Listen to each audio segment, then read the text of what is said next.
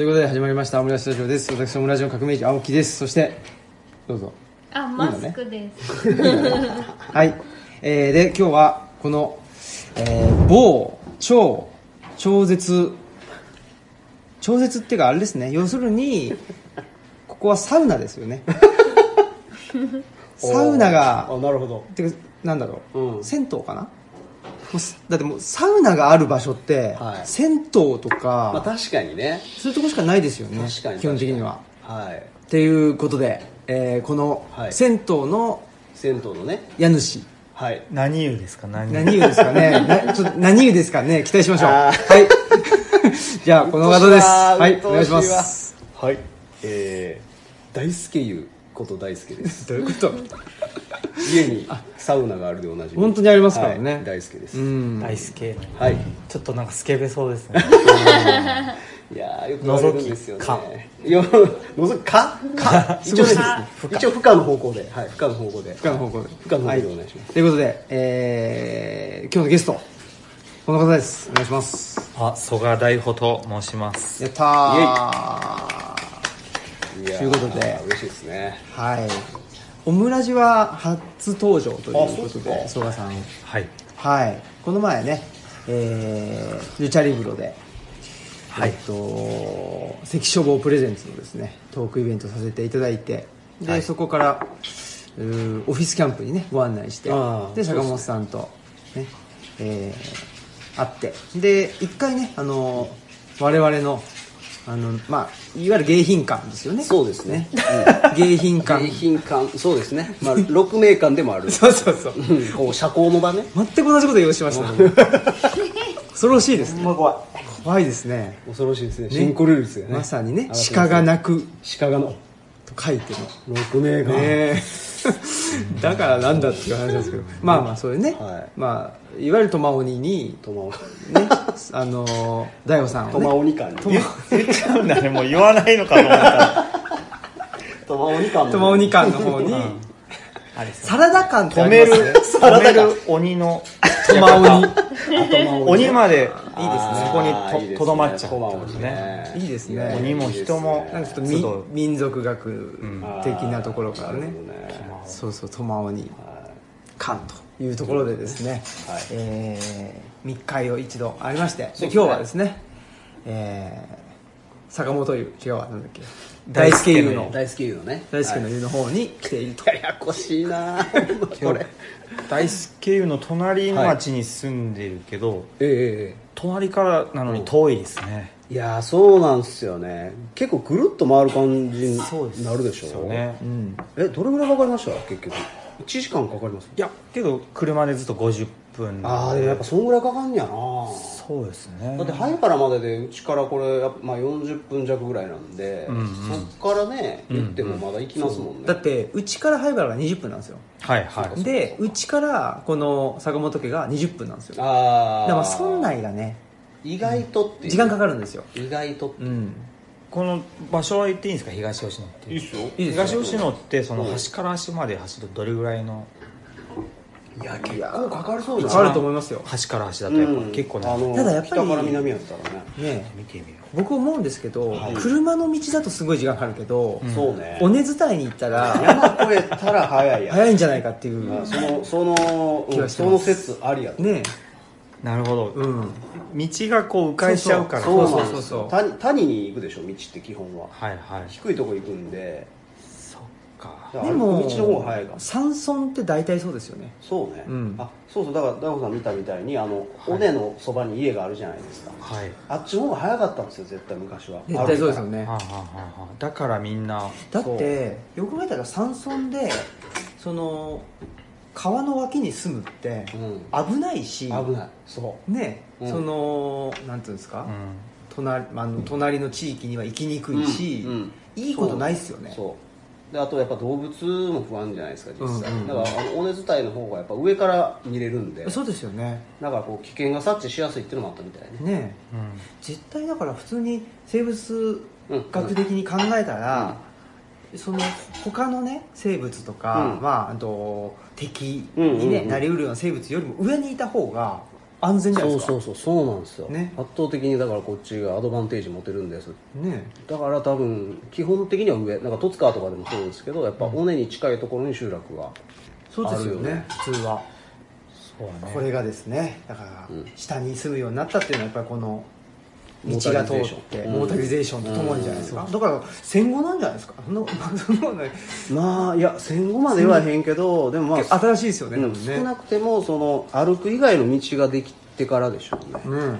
うん。でまあ、流通っていうか、いやだってうちの住んでるところも元何々っていうんだよね。ーはうちの集落は、うんえっとうん。うん下の線路とか道より上の方にあって元何々とか古何々とか多いもんねへーー。上の方なんですよね。もともとは上にあったのがいそうか。うちはあの線路の近くに全員降りちゃったみたいあー。だから元なんや。な、うん、だあから。ー本来は上にあったけどみたいなニュアンスですよ。そうだねあ本当確かに戦後だったり、まあ、線路が引かれてからとか道ができてからだよねでそのために多分川の護岸工事も盛んになっちゃってああそうかとそうかそうか、ねそうやね。氾濫による影響を受ける人が増えたんだよな、うん。でまああと上から離れたことで多分手入れも減ったから山もこう崩れやすくなったり。そうね。まあいろんなことがやっぱ、うん。はいまああのさっきだからこのラジオの前に話したことも全部そうなんだろうね。うん。何かが便利になったっていうか余計手間がを増やしてるっていうかね、短期的には便利になったけど長期的にはなんかじゃあ、いやーそうなんですよね。うん、ってことをひたすらやってるうんってことですよね、ねえもうあれだったからもうまあい言っちゃうとその1本分喋ったんですよね。もうね。あの我々はね。もうこの事前にね、おーうん、でこれだいぶ温まってから 温まったよねあ始まったよっていうところですけどね、うん。だまあ要するにそのなんていうんですかねテクノロジーですね。テクノロジーによってなんか人間は生活を便利にするとか、まあ基本的には便利ってことなんですけど、うん。僕が専門にしてる歴史から見るとやっぱり戦争に勝つってところが一番大きいんですよね。おおなるほど。そのテクノロジーの使いどころって、うん。基本的には。戦争に勝つこととあとその自分の、えっと威信を示すっていうんですか、うん。王様だったら、まあ権力を示すために、うん。金、うん。とかはい。まあ、あとは金のような、まあ、あと青銅のなんかこんな大きな、えっと、壺とか、うん。あと亀を作ったりとかして自分の権威を示すっていうところから、まあ、テクノロジーは始まってるっていうのが、まあ、定説ではあるんですけど。ただまあ特に近代になって以降はあの生活を豊かにするとか、うん。なんか楽にするためにあのテクノロジーがあるとうん。いうことで。で僕はそういう意味ではなんか洗濯機とかね冷蔵庫とかは生活豊かになっ豊かっていうか楽になってんなっていうなんか実感がすごいある、うん。あるけどなんかうんどこからかそこまでじゃなくてよくないみたいなものもたくさん出てきていて、でまあそうね。うん。なんかその携帯電話うんうんにしたって、うん。まあ、僕高校生の時にちょうど PHS が出てきてなんか携帯電話。うん。携帯電話あなんか僕らはピッチピッチって言ってましたけどほんでね電話するようになって、うん。これなんかで話したかもしれないですけどそれまではその友達とかそのまあに電話する時って絶対その人のうちに電話してたわけああそう。うんじゃないですか、だから別にその子のことが好きじゃなくってもなんか女の子の家に電話する時は、うん。ねなんかあのなんだろうなえっ、と出し物の連絡とかであってもなんかちょっとね緊張する。緊張するみたいなのとかあったけどそれはなくなったりしててでも僕ら世代であってもそのぐらいねやっぱりあのテクノロジーによって人間関係とかいうものも変わった？うん。っていう実感はある。んですけど、携帯電話以降はなんか僕の感覚ではそれほど大きくなんか社会の中でのコミュニケーションのあり方が変わったっていうのは、まあ、パソコンインターネットでっていうのは大きいですけどそれぐらいなんか大きなガラッとしたことって僕の感覚ではそんなにないんかなっていう気はししてるんですけどね、うんうんだけどそれって例えば僕が高校生だったからそうだけどその時代を例えば90、まあ、95年っていうのを95年に60歳な人とうん。95年に20歳だった人だとそのテクノロジーの恩恵っていうのかなテクノロジーをまあ享う受ん。してうん。それを自分が使ってそのことによって生活が変わるわけですけど。うん60歳であのパソコンうん。つってで95年でねうん。ガラッと生活が変わった人が多いか少ないかって言ったら、うん。僕は少ないような気がして、うん。そうジェネレーションによって差異があるっていうそうそうそうそう。意味だよね。うん。な気がするんですよね、うん。でだから95年60歳まあ60歳70歳で変わったことって言ったらもう一人で将棋ができるようになるとか。ああそうねうん。ソリティアができるようになるとか。ね。ああいうぐらいじゃないかなとかっていう気はしてるんで、そういう意味でなんか僕はテクノロジーが社会を変える。で果たしてこのテクノロジーは必要なのか必要じゃないのかとかって、さっきね大悟さんもちとちらっと言ってたけどあの男の子ってやっぱテクノロジー好きうんっていうのがあってでも、まあ、30後半とか40代とかなってきたらもうちょっとそういうテクノロジーでうん。社会をなんかあのなんと加速させるのとかってもう良くないみたいな感じになる部分もあったりするけどでもやっぱり今の10代後半とか20代の子からしたらあのテクノロジーによってその社会が変わるっていう変わるかもしれないみたいなそそそのなんかあの期待感によって、えーまあ、生きてる人もいるんだろうなということを思うとどう考えたらいいのかなっていうのはなかなかうん答えが出ないなっていう。そうあのーさっきのあの歴史の戦争のやつで言うと、あのーそうねだからあれ何言おうとしたんだ？まあ一番あれ忘れちゃった。いやなんかでもテクノロジーの話で言うと、うん俺はその人間ってもう、まあ、特にこう男性は特にやと思うんですけどその思いついたことを実現しないではいられないもんかなってやっぱ思うんですよ。うんそれはどんな形であれね、だからもちろんそれを現出そのテクノロジーとして現出できるような立場の人はそうするだろうし、それをその、まあ、ある種創作として、まあ、例えば映画にしてみるとか、まあ、その物語にしてみるっていうようなことでそれを昇華させる人もいるだろうし、でもとにもかくにもそのお思いついてしまったものを何らかの形で排出したいっていうのは結構もうなんかな人間が持ってるなんだろう。もう割とこううーん最初から備わってるもんっていうか、でそうね。あそれはもう絶対あるとは思うんですよ。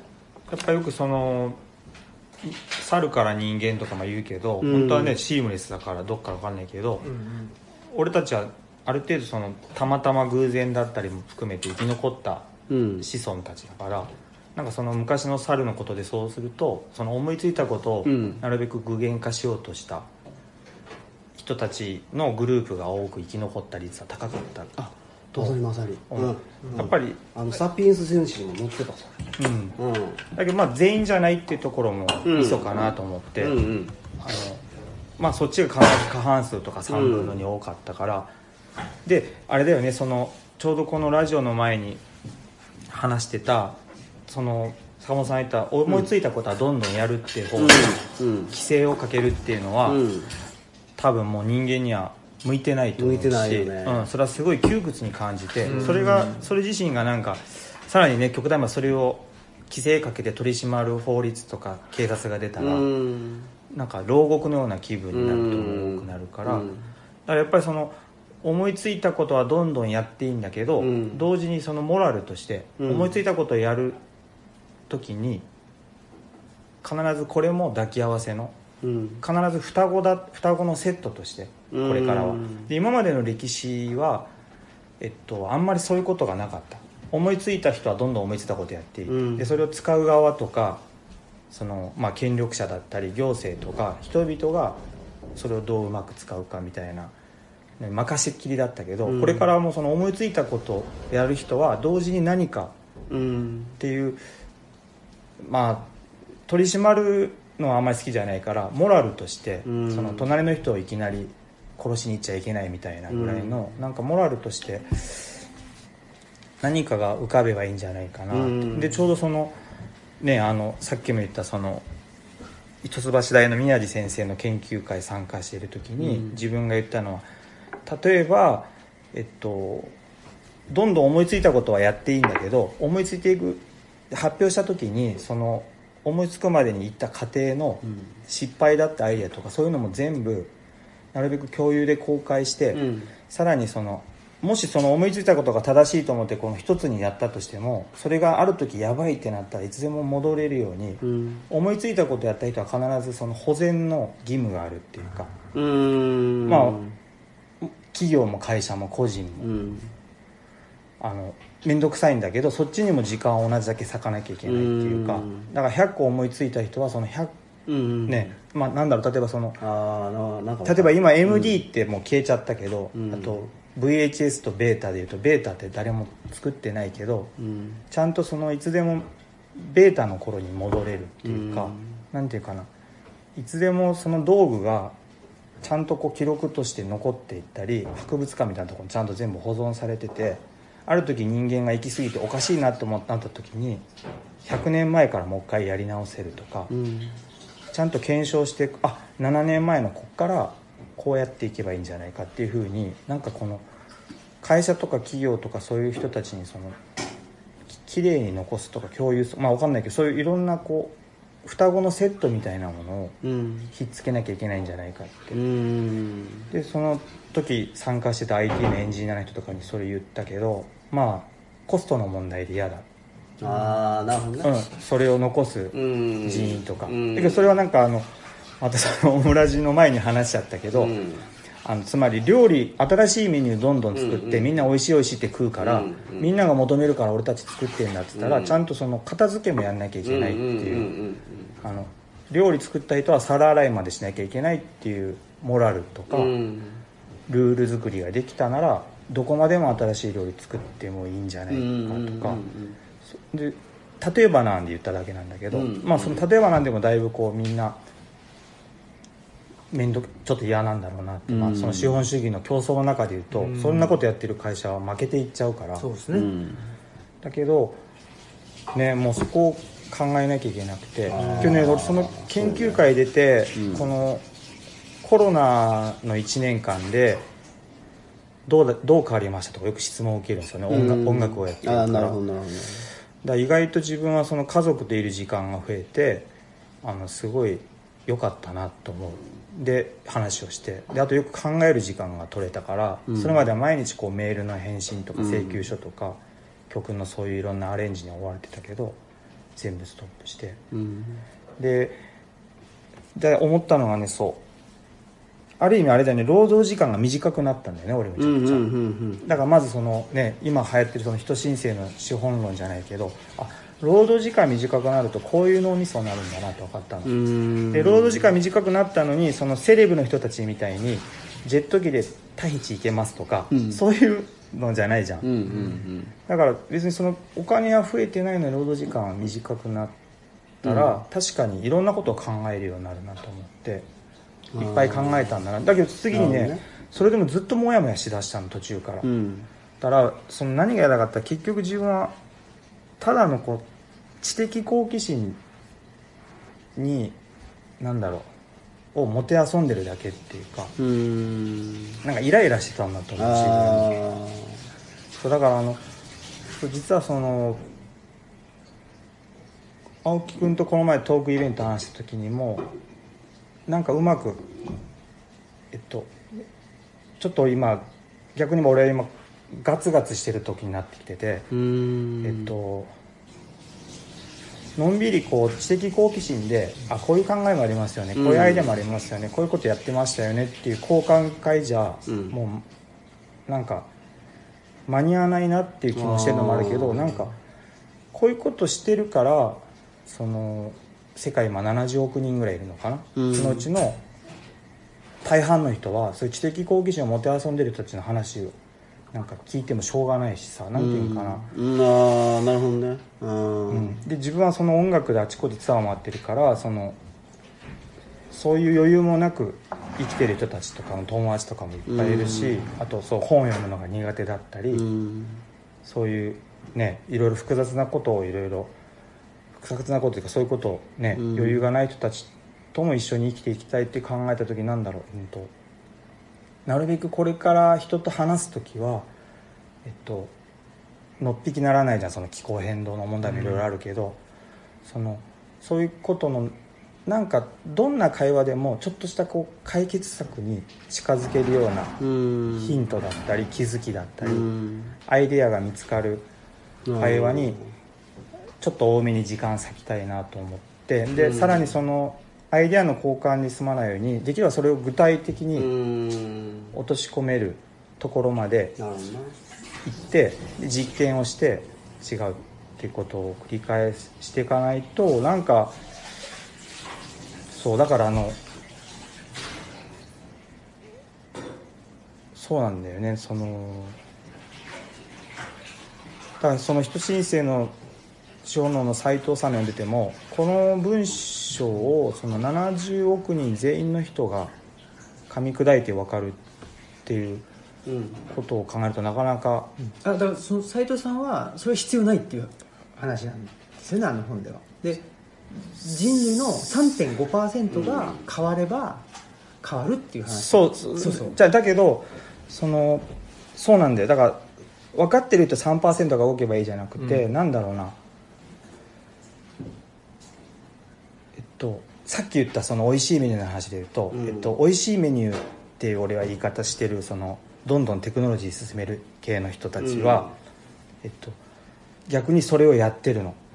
うん。そんな複雑なこと言わなくても、ボタン P でこんな世界開きますよっていうかでそっちへのエネルギーとお金かけてるのがさっきの戦争の時道具進化したっていうのはさ、そっちに一番時間とお金かけやすかったからただ進化しただけじゃん、うんで今は、えっと、戦争なんかじゃなくてみんなのそのなんだろう新しい道具を作ってくれるの欲求に膨大なお金と時間と人員が集まってる状態。ででそっち側の人はすごい分かりやすい提案をしちゃってるんだよね、うん。そうですね。うん。でじゃあこっち側はいや分かりにくくていいんだ、うん。ね、3 3.5%が変わればね社会は電気史が変わっていくっていうけど、だけどやっぱなんかこう分かりやすいとこに解がある気がするんだよね、うん。でそのポイントポイントで、まあ、宗教で言えばキリストが生まれたりブッダが生まれたけど、うん。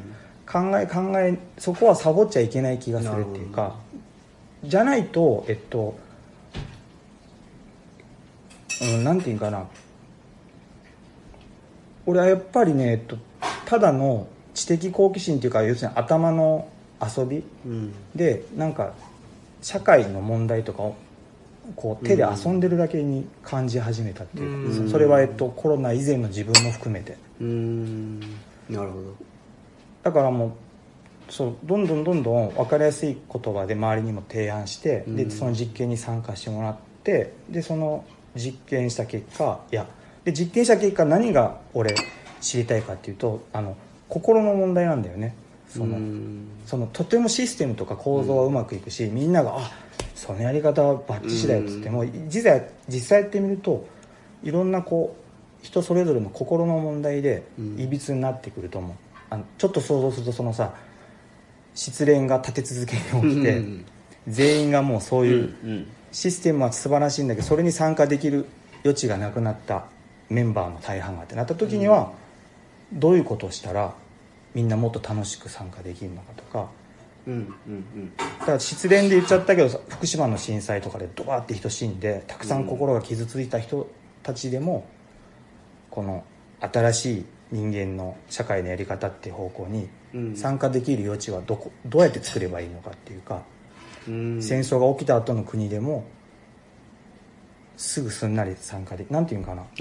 だからとにかくそう実験は必要だなと思っててだから、でそうそう斎藤さんの3.5歳同時に斎藤さんがあの言ってるバルセロナのやつも出したり、うん。あれ結構みんなもう実際にやってる実験を集め合っててでそれをインターネットで交換できる状況っていうのはすごいなと思って、うん。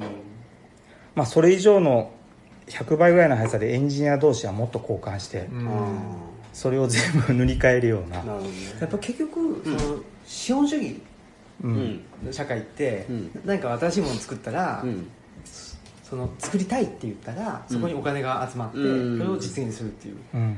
そのシステムがすごいスピードをなるほど速めるんですよね。あ要するに。だからそこにエンジニアもいるし、うん。その今だったら、うんとあのコロナのワクチンあああね。を開発するとか、広げるためにそこにお金が集まるわけじゃないですか、結局、まあ、その斉藤さんの3.5%の意識とせ3.5%が意識が変わって、うん。生活が変われば、あのーストップうんかけれるんだっていう話も、まあ僕からしたらうん。一種の、まあ、先民思想のようなふうには思うけど、うん。まあでもなんていうかな。じゃあその3.5%が例えばねその意識変えてで宇宙にと逃げりゃいいのかっていう話ではないので、僕はそのい糸口突破口として3.5%っていうのはありなんじゃないかなと思ってるんですだからうん。3.5%だけが変わりゃいいっていうんじゃなくてまずは3.5%うん。でねこれバルセロナその住んでたからあの分かるのがあの3.5%でさバルセロナのその誰かが3.5%のぐらいの人数を巻き込んだうん。人たちの言葉は分かりやすかったと思うとそれはなんかトランプ的な分かりやすさじゃなくて、うんうんちょっと面倒くさい長めの時間話さないと分かんないんだけどっていう、でそう。だから今日ねいきなり一足旅だけど、せっかくこの近所に住んでるから、うん。このね坂本さんも新平君もいるから、うん。このこの地域でやれる実験って何かなと思ったんだよね。なるほどね。でその実験をまあ俺は苦手なんだけど誰か英語とかスペイン語とかにやったのを世界中にまたこう共有して。面白いな。でそうするとさまあちゃんと動いてるからさ研究者同士の論文の交換じゃないじゃん、はいはいはい。本を出すわけだうん。わかりますわかります。俺らもねなんか加速できる気がする、似たような規模の今ドイツの村でこういうことやってるから、はいはいはい。そういうの提案してみたらとかみんなそういうね今まではそういうのやるのって町長になるとか、うん。議員になれてたけどそういうのに一切入らずうまくやっていけて、うん。でそれをこう他の日本でもやってる人いたらどんどん結びつけて、うん。したらこのなんだろう少なくとも俺はもうもやもやした気分で生きていかないなっていうか、うん。そうそう単純にねけどそうだからってねじゃあさっきのコロナの時何もやもやしてるかったらなんか自分のい生活の方向を見失ったんだよね。この知的好奇心で遊んでるっていうことがどっか。で子供たち見てるとうん。焦りだけが生んできて、うん。この子らはこれをもろにかぶるってことは分かってるのにね、であのハラリーさんじゃないけど本当10年後20年後分かんないけど、エンジニアの人たち話したら5年後がやばいですよって、うん。もうむちゃくちゃ加速してます、うん。その最先端の人たちから見たらまだこっちに発表されてないだけで、うん。多分そこにこう子供をお父さん分かんないからって放り込むっていうかあとこう子供ってどんどん疑問を言ってくる時に答えるのは、うん。僕ら先を想像して言うじゃないですかこうやって。その先がうまく想像できてないのにこうこれはダメだよとか、うん。こういうことしろってもうなんかあんまり言葉に重みを持って言えなくなった。なのに日々はずっと続いていくから。でそう。だからねそう同時にこの世界全体が変わるアイデアが見つかるといいなと思ってるけど少なくともそれに取り組んだらうん。なんか俺のそう。俺の一生っていうかその自分の生活自体がちょっとキリッとうんできるっていうまあ。でもやっぱりそそこ、そこが全てだと思いますけどね、そのうん自分の生活がしっかりするっていうところがなくてあの全全世界がね、うん。と良くなるっていう話をしちゃうとそれこそすごいあの空想的うん。になっちゃうから、だからまあ僕も、まあ、ルチャリブロやったりとかその社会福祉法人で働いて、ね、あの障害障害者と言われる、まあ、ししんどい部分持ってる人たちの就労支援っていうお仕事してるっていうのはやっぱり自分にとってっていうところがやっぱりうん。一番ですけどね。けどさ俺そこ考え出した時に例えばえっと今ほら新平君言って所長になったじゃん、はいはい。で所長って所長ってどこまでの権利なのか分かんないけど実はこういう方に一回目指してみたい。だからこういう実験をしたいと思って自分が所属してる団体とか仕事場とか、自分の個人業にいきなりその実験をできる範囲うん。持ち込んでみれるわけじゃん、はい。けどそこがあんまりまだ見えてなくて見つかってないといかい一応その今まで受け継いだもののやり方の中でちょっとこう接ぎ木をしてるような、うんそうだから俺ねそうなんかただ接ぎ木をしてるばっかりな気がしてきた。あでだけどもし根元をしっかりつかめたらこの接ぎ木はちゃんと根元に効く接ぎ木だとも思えるしそう。えっとね意外とこう社会のその何とかしようとしてる人はもう対対処対処対処療法で、うんそうね。あっという間に時間とと人生をすり減らされてて、いや本当それはその通りだよね。だけど前はそれでもブレーキが効けるような世界の世の中だったんだけどもうこのブレーキはもう滑ってる一方っていうかでそれへのなんか苛立ちでみんながもっともっと強いブレーキを踏まなきゃいけない、うん。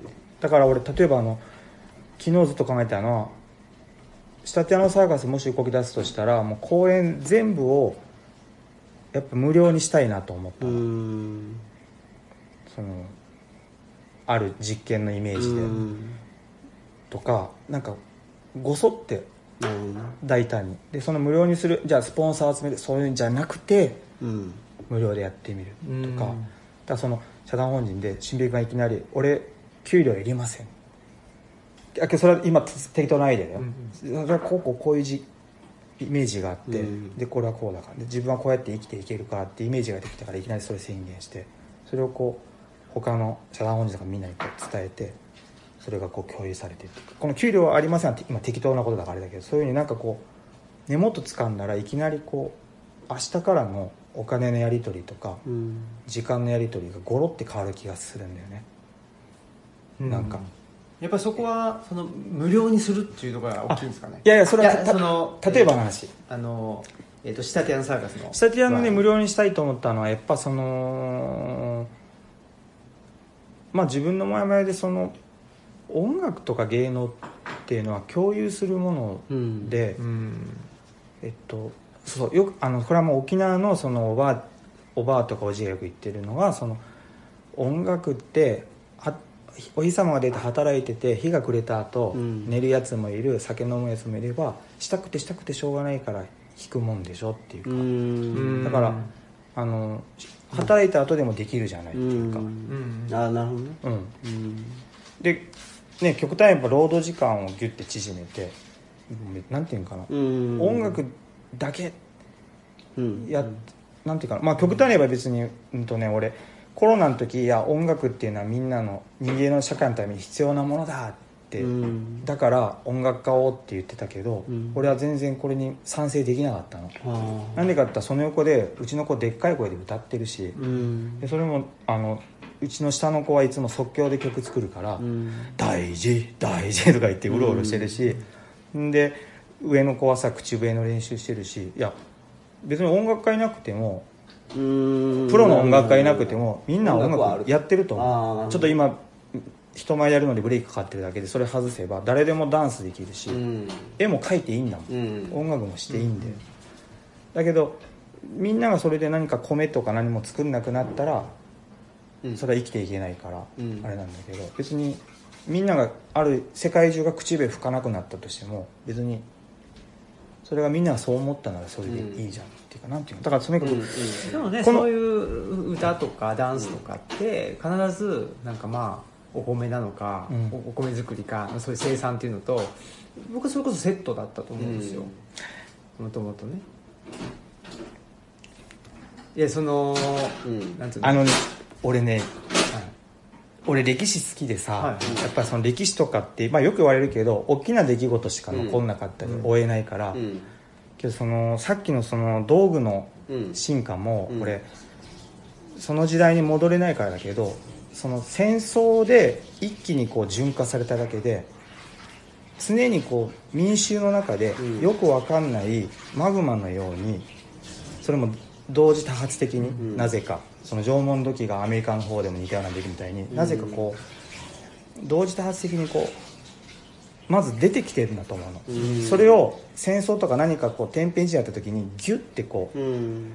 クリームのあれみたいに絞り取られてほら、うん。この時にこれが発明されたでしょって言ってるだけで、なんか常にそのうん。何気ないとこで、うん。もう新しい道具の目はいっぱい生まれてると気がするの、それをなんか歴史に残る天才がやったとか例えばそのよく言われたのはバッハって、うん。バッハ研究とか調べてみたらえっとやっぱ全部バッハの作じゃなかったり、うん。まあ、あの奥さんが作ってたりとか、うん。奥さんが作った奥さんもね音楽家だったのすへごい。ー。だけどバッハと結婚して辞めちゃったんだけど、うん。バッハより才能があったとこもあって、うん。だけど男の名前で発表した方がいいからやったりとかそのやっぱ逆に言えばあちこちで採取してバッハの名前で出した曲もいっぱいあるっていうか、うんじゃああちこちで採取した曲とかその奥さんが歌ってたメロディーっていうのも、どっかで湧き上がったメロディーを、うんで歴史って学ぶとなんか実は本当はそこなんじゃないかと思うんだよね。こううん。裾野のようなうん。毎回高まりがあってそれがギュンっていってるだけな気がしてほん。で、うん音楽もあの俺子供が生まれて音楽お自分音楽がねそのなりわいだからじーって音楽の始まりってどこなんだろうってうん。見てたらで逆にあんまり音楽聴かせなかったりあんま音楽にこう向けるようにしなかったんだけど、うん。やっぱある時歌い出したり1歳かなんかねある時脳みそが反応しだすのうん。かかった。でダンスの始まりも見た。こうこうフルぐらいで踊ってた子がある時よちよち立てるようになった時に前言ったかなエリカ・バドゥをポンって流したらうん。うんいきなりこう地面をドーンドーン叩いてはでこう出してへこうあのアフリカンダンスみたいはない。で俺アフリカンダンスをこう日本の人が練習してるのを見てなんか違和感があって、うん。あれはアフリカの人だから出てきた動きなんだから、うん。日本人は別にあれ練習しなくていいんだけど、子供いたらもうアフリカダンスそのもので、うん。ダンダンダンダンダンなって、うんこのダンスの初日を見た時にあそもそもあるんだなと思ったの踊り、うん。で「あーうあーう」ってやっぱ確かに踊りとセットで歌ってはいいんだけどなんていうんかな。その労働とか何かがあって音楽が進化したっていうかそこに集められただけっていうか。うんうん。ああでも多分。だけど、だから逆に言えばそれがなくても、うん。人は歌ってて歌えだけどやっぱりうん。後世の人はなんかそのぼんやりしたものを捉えるのって難しいから、うん。何か自分に引き寄せようとしてこう意味をうん。つけようとするんじゃないかなと思ってて、うん。ね、だからっつってね全世界の研究者が全部そういうぼんやりしたものを発表したらうん。そうですね。まあ何もだからエッジを立てようとしてるけど、研究者は、うん。今日俺今この47年生きてみたらもっとこうなんかうん。言葉にならないもの。うんのなんか何かに溢れた中で生きてる感じがして。うんだから逆にその感覚で音楽もやってるのもあるからともともと音楽ってその俺はインストが多いからうん。言葉にならないうん絵を描いてるのもうん。でで同時に俺本読んだりそういうこと考えるの好きだけど逆に言えばそう新平君とか研究者だった人とかその文字をなりわいとしている人はそのぼんやりしたところをぼんやりできるだけさせたまま人にもっと届けるようにしないとうん乖離していくっていうか、あうん。のトランプ現象と一緒。うん。今すごいこう厳しく叩かれちゃってるじゃん。そういうリベラルだったその大学の先生だったりとうん。か知的な人たちは、何がかそこへの気づきも来てるんじゃないかなって、いやー分かった分かった。なんか多分そのずっと聞いててお思ってたのはその知行合一って言葉あるじゃないですか。もうそれまさにそれかなと思っててだからその知ったこととその同じぐらい行為がそこにないと、うん。なんていうんですか腑に落ちないっていうか、そのものになんないみたいな話が俺はあると思っててだから、その知の偏りばっかりでもダメだし逆に言うとその行為の偏りばっかりでもダメで、やっぱり両方がそれなりのバランスを取れる必要があってで大悟さんの場合は今までそのこのコロナによって知が随分偏りがあってでもともとそれを音楽っていう行為でなんとかこうバランス取れてたものの行為の部分が減ることでやっぱりそのバランスがちょっと悪くなったんじゃないかなと思うんですよね。うんうん。でやっぱりその行為の部分をもう一度取り戻すじゃないけどやはり何かアクションをした方がいいだろうと。目に見える形にどんどんしていく。これもすごい大事なことだしでも逆にその知の方を貯めていくこともすごい重要なことじゃないですか俺最近そのあの仏教の特にそのこの辺やったら高野山近いし空海の話とか結構読んでてうん。思うんですけど、あの人らも結局空海も最澄もやっぱりこの仏教をアップデートしたすごく大きなジャイアント2人ですけど、あの2人もやっぱり仏教をどうアップデートするときにその同じく山に入ったんですよね、俺それは結構象徴的なことやなと思っててそれはその仏教のど真ん中であるところのその、まあ、当時は奈良ですよね。奈良のあの東大寺とか興福寺ではやっぱりその学ぶだけのことしかやらないんですよ結局、うんつまりその知ることしかやらない。だからさっき言ってたみたいなそのいわゆるこう頭の中だけのことをぶつけ合うようなことをずっとやり続ける。なんかそう確かにそれはそれで磨かれる部分はあるんですけどもそれだけじゃやっぱ突破できへんことがあるっていうのはあの二人は分かってた。うんうん。で最澄はやっぱりあの比叡山に入ってで空海は高野山を見つけて、うん。でやっぱり山に入ったことであの二人はそれをやっぱ超えたんですよね、うんだからやっぱりその行為とそのやっぱ認識っていうかいわゆるその知っていく行為とかはやっぱりこうバランス取れないとうん。なんかやっぱおかしくなるんだと思う。それを多分なんか大工さんすごく言い言いたいんじゃないかなと思って今。でできればその考えたことを、うんと近い行為をした方がいいと思うんですよね、考えてて、えっと、それと別で、えっと、サッカーやりますとか、うん絵を描きますとかうん。っていう人は大学の生徒とかもいると思うんだけど、うん。音楽やってますって。それはそれで結構気づきはあると思うけど、うん。もっとリアリティの。ただの脳みそのリフレッシュをしてるに過ぎないっていうか、そう。だからだからそうそう。言葉で言うとねそのちょっと私あの宮地先生が、うん。この研究会では、えっと、何かの言葉が見つかる何かの言葉に集約される、何か何かいい言葉が出るその一歩手前で必ず引きたいんですよね確か何かまとまりそうになると宮地先生が話してきてこうスッとするね宮地先生はさ面白いねそれ。カウンセラーでさカウンセリングですごい福島のたくさんの聞き込みをしてあとトラウマの研究家だからたくさんその本当にこう事故とか犯罪とかのうん。いろんな人のトラウマをいっぱい言葉で聞いてて言葉との対話をいっぱいしてきたからこそ知ってんだと思うんだよね。そうかそうか。言葉じゃない部分のもっと膨大にある。いやでそれわかるわ。で僕はそれがうん。あの洞窟に住んでた頃からの人間もずっとあったイメージがあって。うん。なんかね明瞭性の罠やと思うよそれ最後一つの言葉にポンって定着させた時に、ん。バラバラバラって抜け落ちるもの結構あってそっちの方が伝わるり速度速いねんけどでも結局劣化コピーしか伝わってないから抜け落ちたところにあった大事なもんっていうのはもう取り戻せないんですよその時点で。そう。そその怖さやと思うんですよね。で多分そのいわゆるなんていうかな複雑なものを複雑なものとして受け渡す時に確かにやっぱり芸能とか芸術っていうのは優れてると思うんですよ。ツールとしてねそれは、で逆に言うとそれ以外での受け渡しっていうのがすごく難しい。だから両方やらんとあかんと思うんですよ結局は、うん。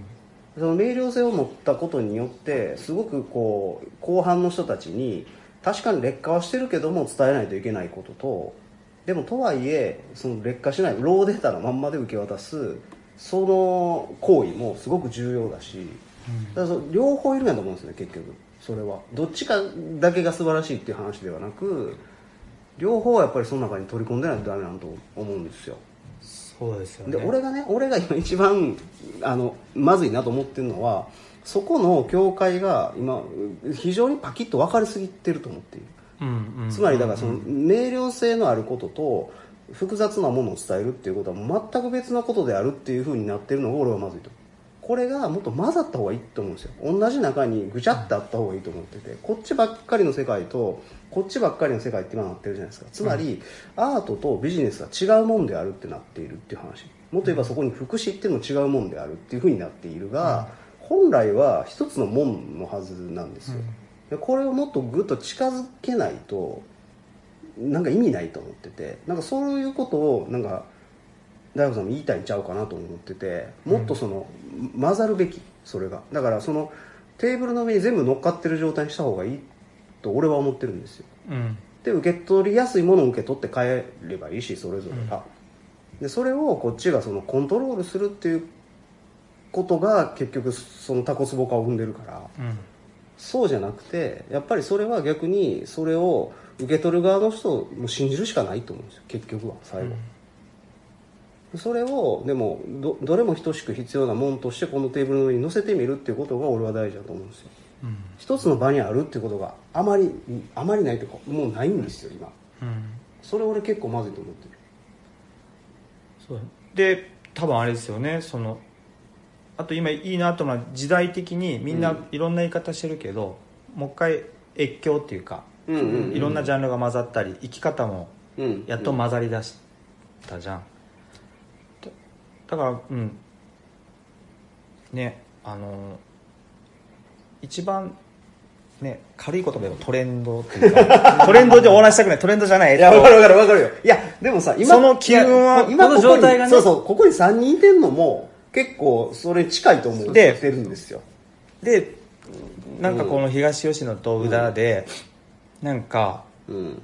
今やってることから生活にあんまり負担かけもなく、うん無理もなくなんかだか狙える意味では実験が何かなとそういう意味で僕とね坂本さんは山学院っていう、んそういう場をね、うん、プロジェクト。プロジェクトを、えー去年おと一昨年から2019年からやってて。てう、んでまあそれであのふるさと村うんうん。でね初回やって、うん。60人ぐらいそうやな。人来てくれたりとかはしてるので、ただまあそういう意味でねなんか、うん、まあう我々ミュージシャンじゃないんでミュージシャンでもないしその何アクターでもないから、やっうん。うんぱりそういう人たちが入ってくれたりとか、まあそれこそそこにエンジニアもねあの人が入ってくれたりとかそうやないろんなうん。ごちゃ混ぜの空間ができたらいいなっていうふうには思いますよね、うん。思うしなんすかねなんかそのなんかそうね。けどあえてこのこの東吉野から一つのモデルうん。うんケースを提示できるぐらいの。うんうんこれだったらうちの町も真似られるやってう。いう、ん。うん。でそれはえっと学びのその山岳うん。そのままあっていいけどなんかまあこの東吉野がガラッと変わる。うん。うん。ところが見つかって。うん。でそこに向けてこうやっていくっていうところはないのかなっていうか、うん。まあ、自分が思ってなるほどね。そうだからん。そのいやでもね俺ね大悟さんねガラッと変わるのはやっぱまずいと思うんですよ。あまあガラッてっていううんうん。のはよくないけどその、うん、なんていうんかなこう気づかないうちになんかじわっとね、まあ、それがなんか変化なんかどうなんかも俺分からへんねんけどなんかこうそのスピード感持って動くもんってある側面ではすごく危ないじゃないですか。そうやね。あの、けどそうなんですよ、うん。ただそのまあそのバルセロナのさその、今女性市長もさ、うん。あの2010年ぐらいからあの俺あの座り込み運動の時もちょうどバルセロナいたんだけど、うん。2000広場占拠うんして、うんうん。意外とねそのまあそうそうガラッといきなり何もない土壌で変えなよくないけど、うん。実はなんかポンってやったらもうそれを元なんかそういうあーなるほどね。時になってる気がする。あー、あーなるほどなるほど。まあでもそだのそこを、ひ必然性はあるってことでしょ？そのガラッと変わったように見えるっていうことですか？うん。えっとあまあガラッと変わるっていうかその柄のそのうんうん年数もあるけど、うんうん。えっとガラッと変わるつもりで余裕で10年20年かかると思うけど。あーあーそういう意味ですよね。うん。うん。ただそのやっぱさっき言ったびっくりするほどのスピードで向こうの方は向こうって言い方よくないよな。もちろんもちろんわかるあのわかりますよ。新しい方の、で放置していってるからでねそじゅそのそれはねな何が一番問題なんですか？その5年後にやばいよっていうそのエンジニアの人たちがややばいよってしたっけ？あやばいとか、まあ、面白くなるよって五感も、えっと、なあそうだよね。社会がこれからどうなるかで、うん。えっとなんか俺の感覚だけど、えっと、体の病じゃなくて心の心の病が多発するというか、うん。多発どころかさらに心の病のパンデミックがうん。起きてもおかしくないんじゃないかと思ってて、うん。なるほどね。でそれはなんかどこまで科学的なのかって言えないけど、うん。そのなんかそれは良くないんだけど単純にその人間はただの生物なのに、うん。生物っていうか、えっと、人はさ結局バームクーヘンのむっちゃ薄い層の積み重ねで今の状態っていうか、うん。ちょっとずつ進化変化変化しうん続けて、うんそのその変化からなんていうのその積み重ねからはすすぐ逃げれないのに、うん。そこをむ無視したこのうん。社会の道具道具が出すなんていうんかなその例えば人間の距離感とか、うん。なんていうんかな。まあいろんな想像できるよね。その例えばさえっと体的なパンデミックみたいなのが起きた時に、うんもう人間と人間の接触はやめた方がいいっつって、うん。もう世界全体がその生きるか死ぬかだったら生きる方を取るっつって、うん。赤ちゃんはもう全部そのお母さんから取り上げて育てましょうとかなった時に赤ちゃんに心の問題でどういう問題が起きるかはうん。二十歳ぐらいにならないとわからないからうん。先送りできるじゃん。だからその斎藤浩平さんがさその、えっと、地球のそのなんだっけなんとかサウスグローバルサウス。グローバルサウスにはいはい。渡してるように、えっと、ツケを全部その、これから生まれてくる子供たちに、うん。の心の問題とか、でうん。でじゃあ心に何が起きるのかは家庭だからうん。多分起きると思っちゃうのはやっぱりその進化の過程の体をすっ飛ばせないからうんうんうん絶対。俺たちの脳みそのうん。成長とか含めて。人間っていうのはこの時間軸で、えっと、周りの変化に対応できる脳みそっていうか体になってるのにうん。なんていうんかなそこの入りそのそ外側のスピードがすんごい速いんだけど体のスピードはそのままだからこのギャップの部分でこのギャップの部分が生む時にこう、うんうんなんかね、えっと生むものが何なのか絵で描くと絵で描くとこう今の子供たちのある段階からビリビリビリって両方に引っ張られてちぎれていく印象があってでこのちぎれた状態のまま大人になった子がどういう社会を求めるか場合によってはそのもう生きてられなくなるのか、うん。でその時にさそ例えばその子たち2030でたくさん心の病したり自殺が増えた時にうん。ああの時のあの時のテクノロジーが原因だったねっつってもあの時のテクノロジーを生んだ人とかそれをむちゃくちゃ味わった俺たちは死んでたり、うん。じいちゃんばあちゃんになってるじゃんなんかだからそうある意味今やってることはその今生まれてくる子供たちこれから生まれる子今の子供たちにツケを回してるひたすら、うん。で僕ら成人たちはひたすら楽しんでる。もしくは俺たちは精一杯やることやったんだよっつって真剣に止めなかった。うん。でへ下手したらその真剣に止めなかったって言い方もよくないけど、俺はやることやったんだっていうなんていうかな。それは斎藤浩平さんも指摘してるけどさうんもっと根元を掘らなきゃいけない時代になってるんだけど今までのことで今と似たような動きをやってる人はいっぱいいると。うん。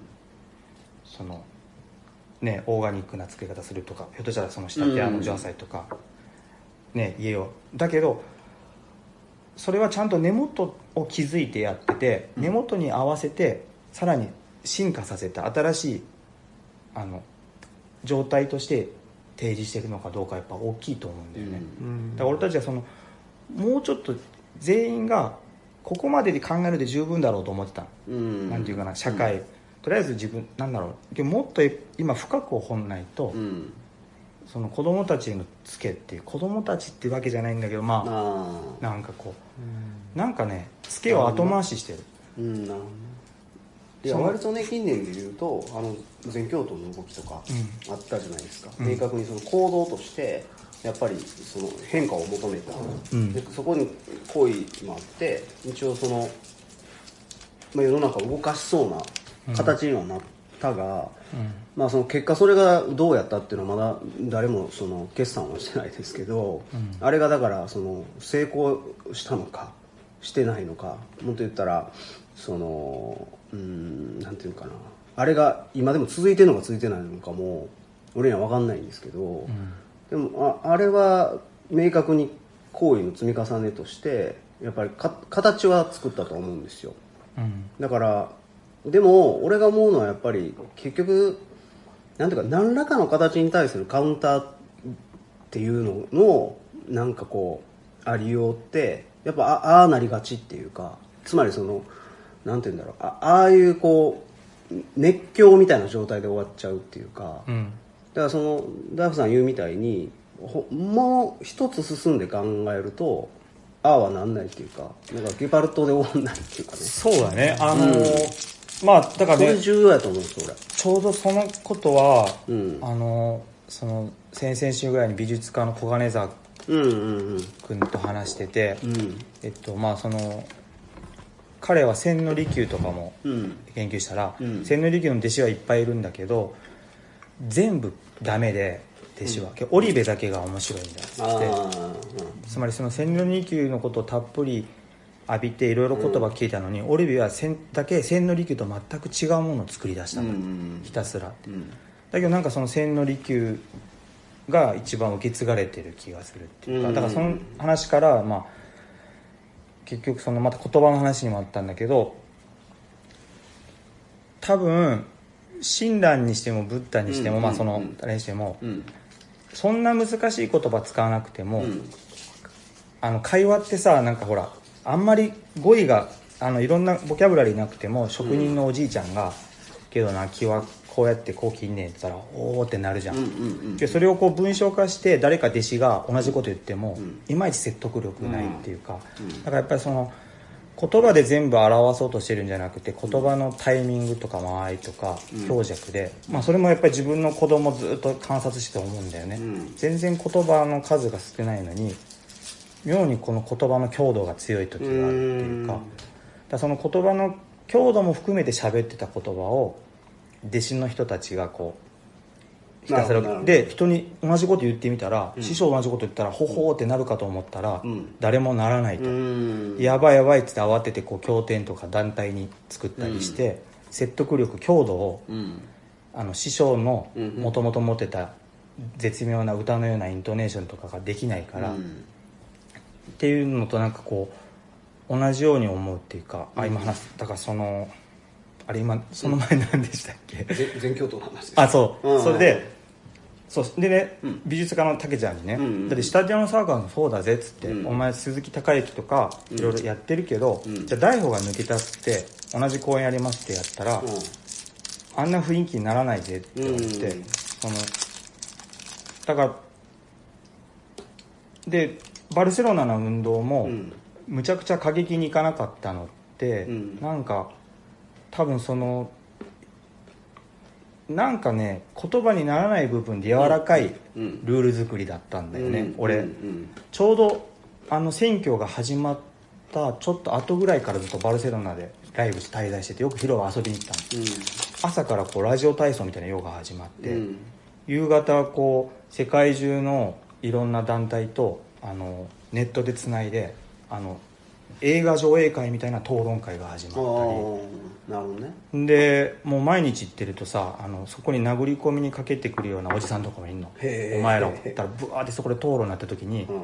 喧嘩なりそうになった時に周りがバーって止めて逆に10人そのまま一緒のおじさんと座り込んでワイン片手にうん。深夜までずっと話し合ってたり。だから確かにその面白いね。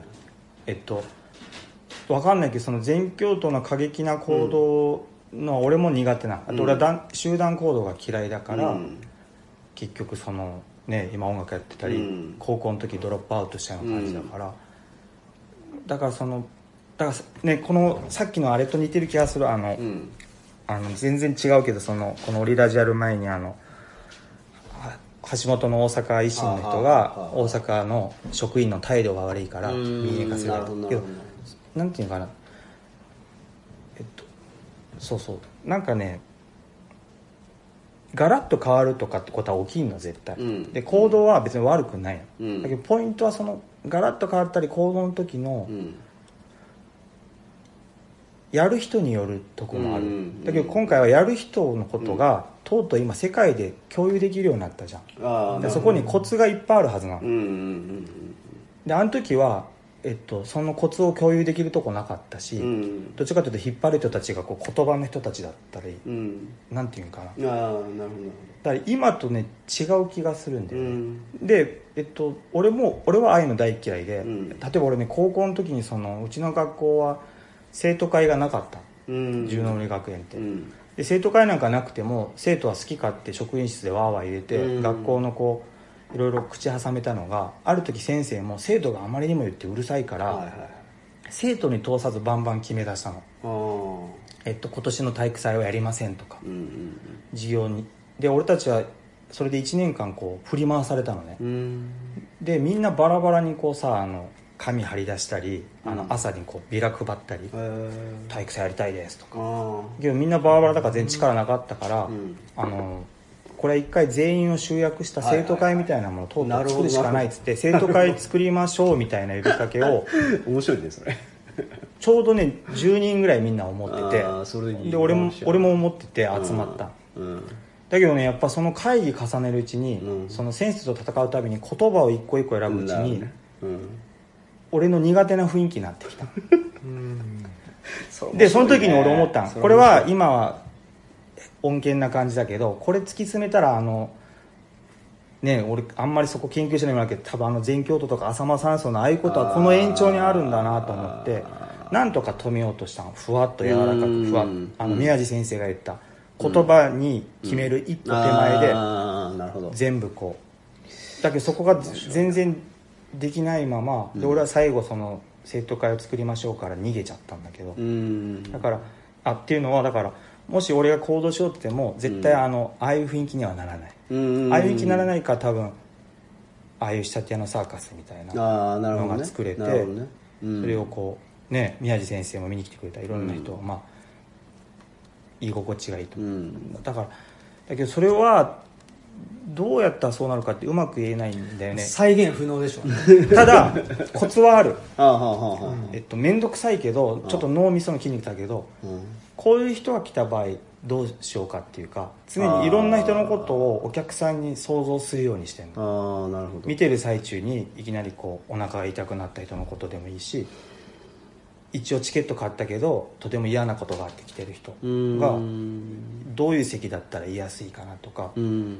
だからなんかこ非常に民主主義的な発想うですね。面倒くさいけどなるべく多くの、うん。えっと、関わこれに参加する人の顔とかうん。イメージとかをうん。想像してでそれがストレスない範囲でできることは全部やっていって、うん。でルール化しないっていうか。うん。だから俺サーカスで言えばやっぱボランティアのこととかそういうことも必ずそういうことは言ってうて、ん。でそれってなんかねもうルールに書かないんだよね、うんあのうん。お母なんでかってその子供連れたお母さんの気持ちって子供を育ててない人にはまだ分かんなかったりするから、うんだけど想像してみてなっつってこうなったらこうやってすごい嫌な気分になるけどな、うん。子供っていうのは場面転換大好きやから。うん。このことでなんとかなってるってなったら「あっ!」って言ったら「あっ!」ってなるからとか言ってそういうことで教えていくしかないんだよね。うん。だからそのそう実験は必要なんだよなと、うん。ある程度の量はいるから、うん。そうだからね俺なんかうまくまとめないけどやっぱり難しいのはどんないいアイデアもその、うん。人一人一人の心の心の問題精神の問題。うん体体も含めた、うん。いや僕はどっちかっていうとそっちの方だと思ってそっちっていうのは体っていうか、うん。認知機能の方だと思ってるんですよ、うん。もちろん心ももすごい大事なんですけど、うん。いいきなり一足飛びに心の問題っていうよりは、例えば聴覚過敏とか、その同じ音なるほどな、ね、同じうん。何デシベルの音が鳴ったとしても、はいはい。聞こえ方ってみんな違うからそう。で、うん。そうすると自分には心地いいけどもあの人にちょっとうるさく感じるとかって、でその先に心のそうそう個体差がその先に心の問題がうん。ある、まあ、うんもちろんその2つはリンクしてるわけですけど、うん。体と心って。でそういう人たちと一緒にある社会うん。をそうですね。とかある一日を作るとした時に一応なんか目的はあるじゃん。うんうんうんうん。なるほど。どうやったら居心地よくさらにこうモチベーションもおいってきて。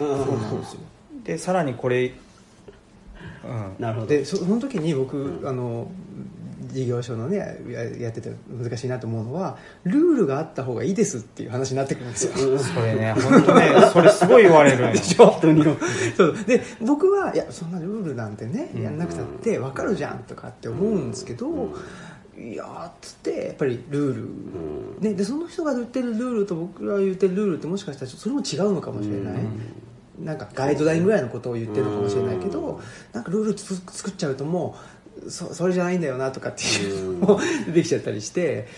だからねなんかなかなか。そうだよね。そう。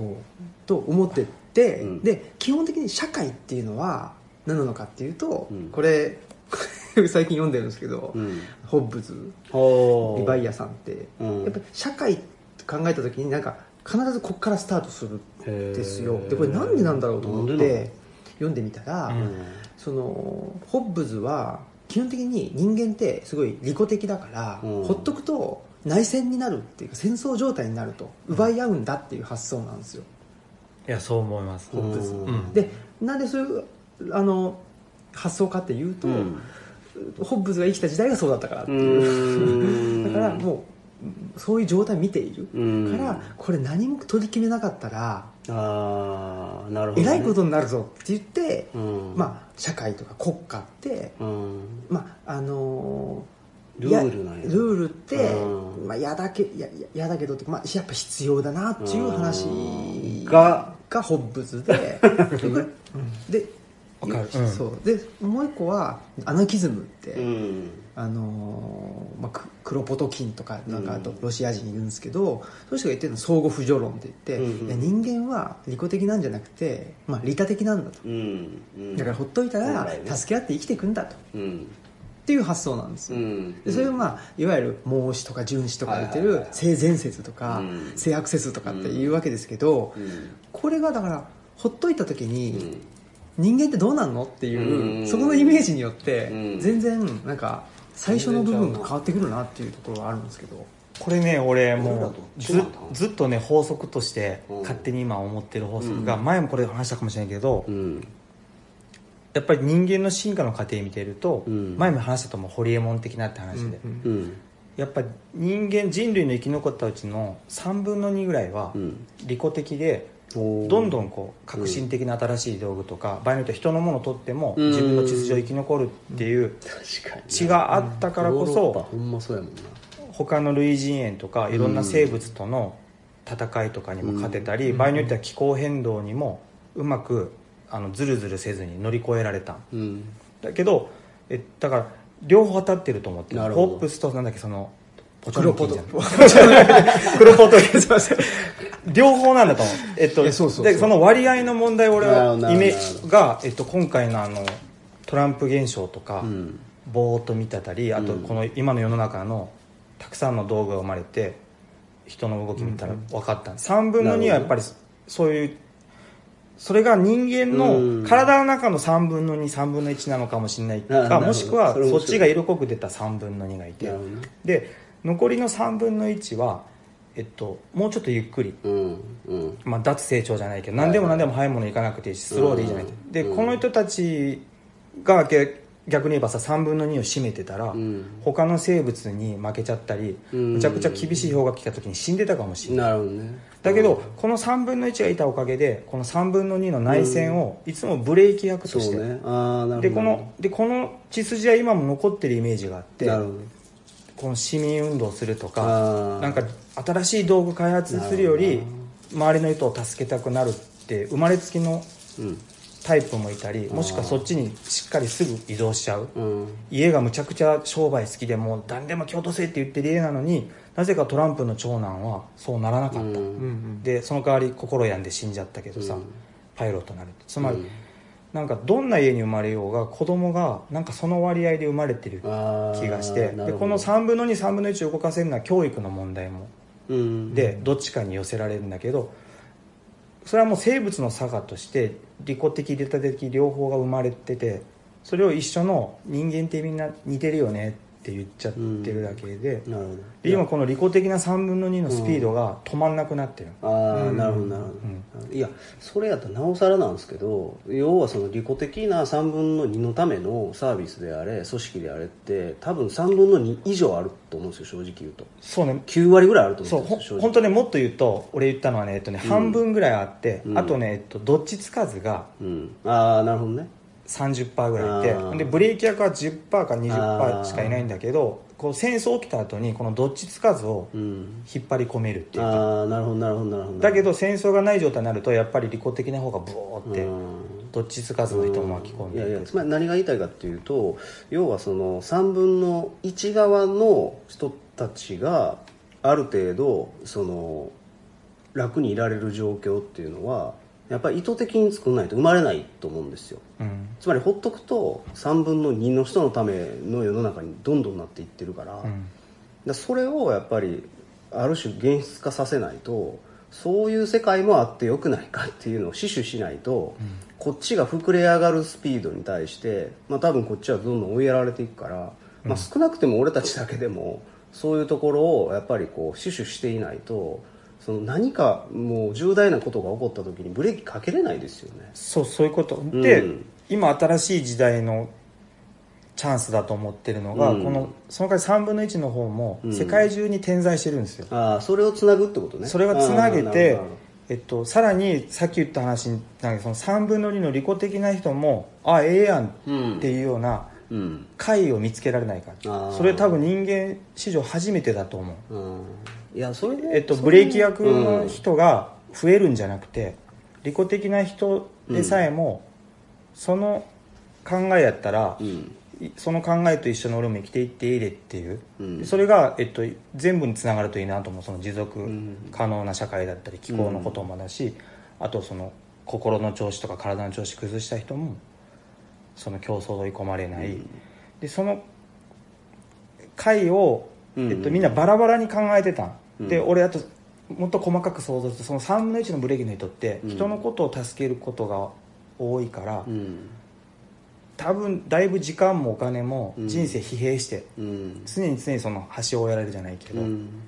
なんかこう苦しくは生きてきた人たちがうん。今、もう一回知恵をこう共有し合って、だからってその利己的って言われるまあこういうこれも先民思想になっちゃうからけ。どまあいいや、うん。利己的な部分を強い人はダメだよねじゃなくて、いうん。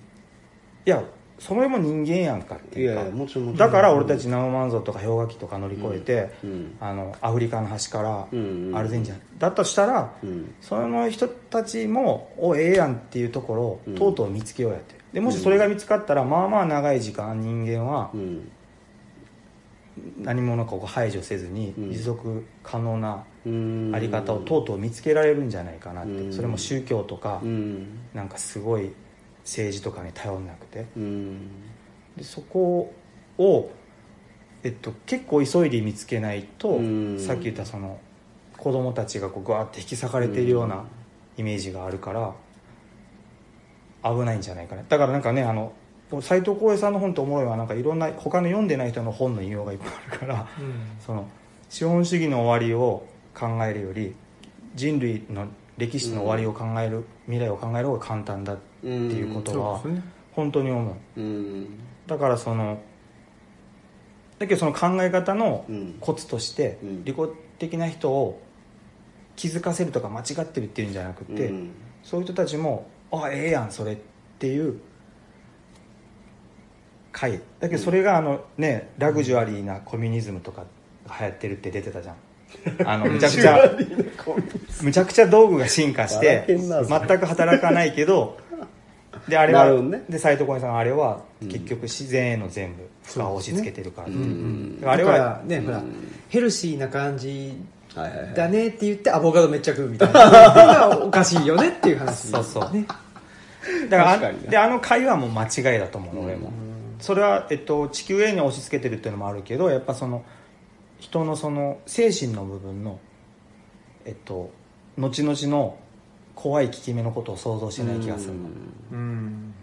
ねいやなんかその僕も聞いた話ですけどねその認知症の方のっていうのが、例えばそのやっぱり若い頃の食生活にっていう影響してんじゃないかとかやっぱり人間って分かんないことだらけにもかかわらず、まあ、健康のね、うん。あのこうこうすると健康ですよ。これ食べると健康ですよなんてコロコロ変わるじゃないですか、うん。うんうん。あれに象徴されますけどあとはねあの日本だって高度経済成長期があって公害なんていうのは、うん。人間の便利な生活を追い求めた結果、うん。もう一気にあんだけ、ね、生命の危機そうだよね。になったわけじゃないですか。だから一種の公害だと思うんですよ、うん。そうそう。うん、その大悟さん言ってることってね、うん。これはまあ本当テクノロジーと表裏一体で、ね。テクノロジーを生み出して使って便利だぜってなった時にその、まあ、ある種の公害について考えてるのか考えてないのかって言ったらやっぱり、まあ、だんだんと考えてはきてるんでしょうけど、うん。やっぱりその公害を防ぐためのブレーキが必要だとはうん。思うんですけどその解っていうねあの大悟さんがおっしゃる解っていうのイメージはなんかどんな感じなのかなというのを例えばそれ大悟さんが思いついたら OK なのかそれとも思いついてそれをまた伝えるうん。やり方まで含めての解なのか、え回はなんか